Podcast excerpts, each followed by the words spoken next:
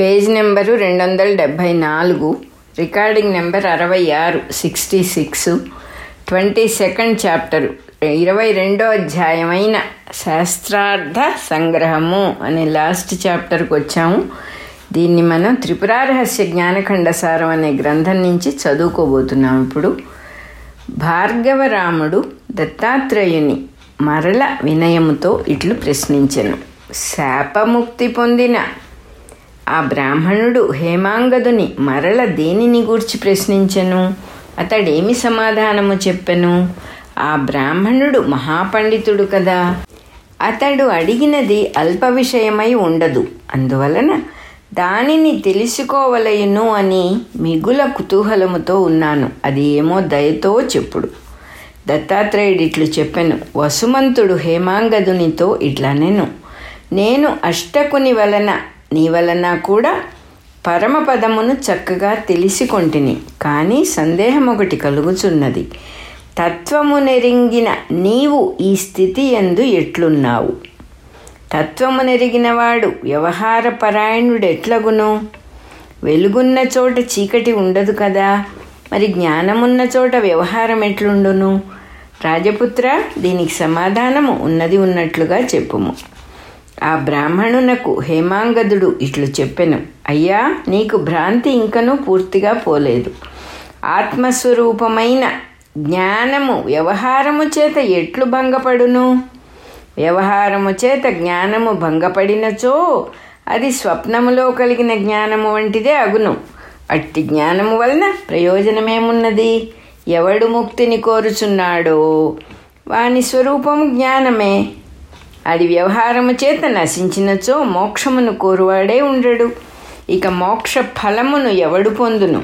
కావున వ్యవహారము చేత జ్ఞానమునకు బాధ లేదు ప్రతిబింబములకు అద్దము వలె సకల వ్యవహారమునకు జ్ఞానం ఆధారము.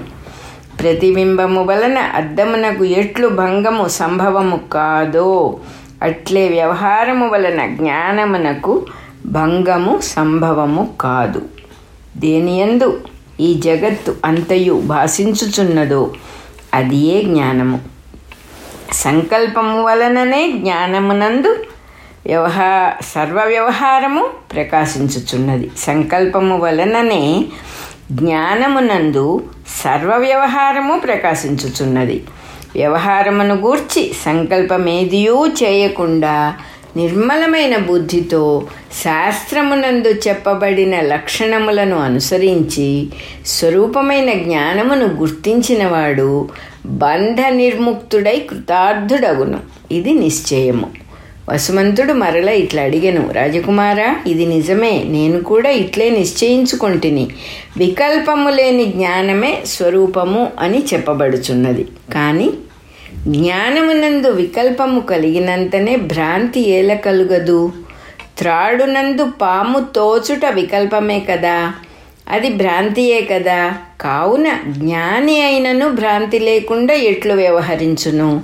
హేమాంగదుడు ఇట్లు చెప్పెను. అయ్యా భ్రమ యథార్థము భ్రమ యథార్థము అను రెండింటి యొక్క స్వరూపము నీకు తెలియలేదు.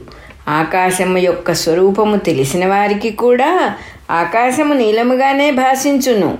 స్వరూ నల్లని ఆకాశము అని వారు అప్పుడప్పుడు చెప్పగలరు. అంత మాత్రము చేత వారి జ్ఞానము భా భ్రాంతి అని చెప్పబడుట లేదు. ఆకాశము యొక్క స్వరూపము నెరుగనివాడు ఆకాశము నల్లనిది అని చెప్పినచో వాని జ్ఞానము భ్రాంతి అని చెప్పుదురు. ఆకాశము యొక్క స్వరూపము తెలిసిన వానికి ఆకాశము నల్లగా కనిపించుచున్నను. అది యథార్థము కాదు అని రూఢిగా తెలియను. అందువలన వాని దృష్టిలో ఆకాశము యొక్క నల్లదనము మరణించిన మహాసర్పము వలె నిష్క్రియము. జ్ఞానమునకు ఇది యథార్థము అను ప్రమాణ బుద్ధియే జీవము. అది లేనప్పుడు ఆ జ్ఞానము నిర్జీవమగును. పండితులకు ఆకాశము నల్లగా ఉన్నది అను జ్ఞానమునందు ప్రామాణ్య బుద్ధి ఉండదు. అందువలన ఆ జ్ఞానము నిర్జీవమై నిష్ప్రయోజకమగును. అది భ్రాంతి కాదు. కానీ ఆకాశము యొక్క స్వరూపము తెలియని వానికి అది భ్రాంతియే అగును. ఎండమావులలో నీరున్నట్లు తోచుట తెలిసిన వానికి తెలియని వానికి సమానముగానే ఉండును. అది నీరు కాదు అని తెలిసినవాడు భ్రాంతిని పొందడు. దానికై పరుగులెత్తడు. తెలియని వానికి అది భ్రాంతి అగుటచ్చే ఆ నీటికై పరువెత్తును. ఎండమావులలో నీరు వలె జగత్తు ఉన్నట్లు కనిపించుచున్నదే కానీ నిజమునకు లేదు. యథార్థముగా ఉన్నది జ్ఞానమే. అని రూఢిగా తెలుసుకున్న జ్ఞానికి వ్యవహారమంతయు జ్ఞానస్వరూపమే అగును. ఈ జగత్తు వలన తనకు సుఖ దుఃఖములు కలుగుచున్నట్లు జ్ఞాని ఎప్పుడూ తలపడు. అజ్ఞాని దృష్టిలో అజ్ఞాని దృష్టిలో జగత్తు యథార్థమే కానీ అతడు జగత్తు వలన తనకు సుఖ దుఃఖములు కలుగుచున్నట్లు తలంచుచు భ్రాంతితో వ్యవహరించుచుండును. ఇరువురకును వ్యవహారము సమానముగానే కనిపించుచున్నను. జ్ఞానికి అది జ్ఞానమే అగుచుండగా అజ్ఞానికి భ్రాంతి అగుచున్నది. త్రాడును చూచి పామని అనుకుని భయపడుచున్నవానికి ఇది పాము కాదు త్రాడే అని తెలిసిన తరువాత పాము కనిపింపదు. త్రాడే కనిపించును అట్లే ఆత్మజ్ఞానము కలవానికి ఆత్మయే కనిపింపవలను గాని జగత్తెట్లు కనిపించుచున్నది. తిమిరము అని కం అను కంటి జబ్బు కలవానికి ప్రతి వస్తువు రెండుగా కలి కనిపించును. ఆకాశమునందు వానికి ఇద్దరు చంద్రులు కనిపించుచుందురు. తెలిసినవాడు ఇద్దరు చంద్రులు లేరు ఒక్కడే ఉన్నాడు అని చెప్పినప్పుడు వానికి ఆ భ్రాంతి తొలగిపోయి చంద్రుడొక్కడే అని వాడు గ్రహించును. వానికి భ్రాంతి తొలగిపోయినను వాడు చంద్రుని వైపు చూసినప్పుడు మరల ఇద్దరు చంద్రులు కనిపించుచునే ఉందురు. అజ్ఞానము చేత కలిగిన భ్రాంతి జ్ఞానము చేత పోయినను కంటి జబ్బు వలన కలుగుచున్న దోషము ఒక వస్తువు రెండుగా కనిపించుట అనున్నది తొలగదు. దానికి కారణమైన జబ్బు పోయినప్పుడే అది పోవును. అట్లే జ్ఞానులకు కూడా ఆత్మజ్ఞానము వలన జగత్తు సత్యము అను భ్రాంతి తొలగిపోయినను ప్రారబ్ధ కర్మ యొక్క దోషము వలన జగత్తు భాషించుచునే ఉండును భాషించుచునే ఉండును. అందువలన వారికి ప్రారబ్ధ కర్మ నశించు వరకు వ్యవహారము జరుగుచునే ఉండును. అది ముగిసినంతనే జ్ఞానికి ఆత్మ తప్ప జగత్తు భాషింపదు. కాబట్టి జ్ఞానులకు ఎప్పుడునూ భ్రాంతి అన్నది ఉండనే ఉండదు. వసుమంతుడు మరల ఇట్లా నేను రాజకుమారా జ్ఞానులకు కర్మ ఎట్లు మిగిలి ఉండును? జ్ఞానాగ్ని చేత కర్మను దూది దగ్ధము కాక ఇంకను మిగిలి ఉండునా? హేమాంగదుడిట్లు చెప్పాను. అయ్యా వినుము. అందరకును ఉన్నట్లే జ్ఞానులకు కూడా అపక్వము పక్వము హతోదితము అని కర్మ మూడు విధములుగా ఉండును. వినినే సంచితము ప్రారబ్ధము ఆగామి అని చెప్పుదురు. వీనిలో ప్రారబ్ధము తప్ప తక్కిన రెండును జ్ఞానము చేత నశించును.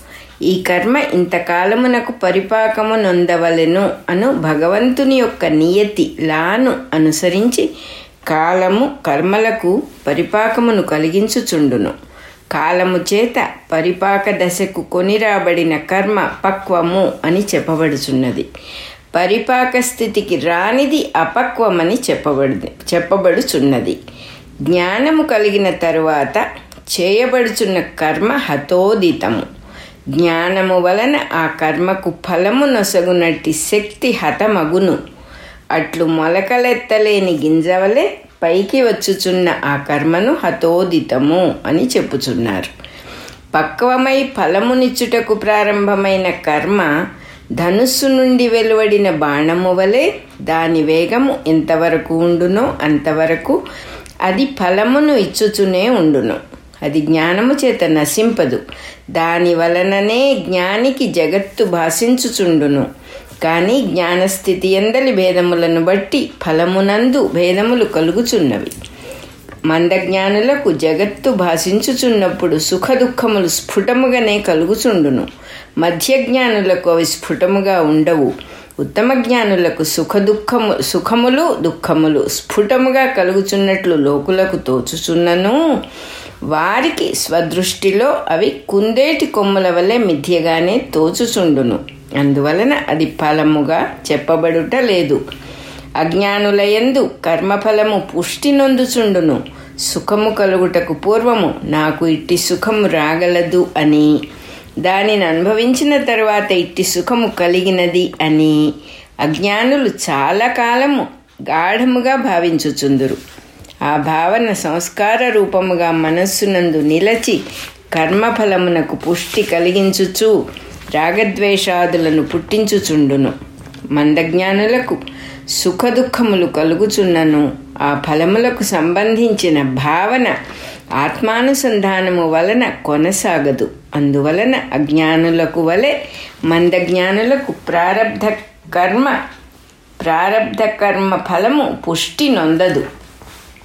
కలత నిద్రలో దోమలు మొదలగు వాని వలన కలుగు బాధ ఎట్లు సూక్ష్మముగా ఉండునో అట్లే మధ్యజ్ఞానుల యొక్క కర్మ ఫలానుభవము కూడా సూక్ష్మముగానే ఉండును.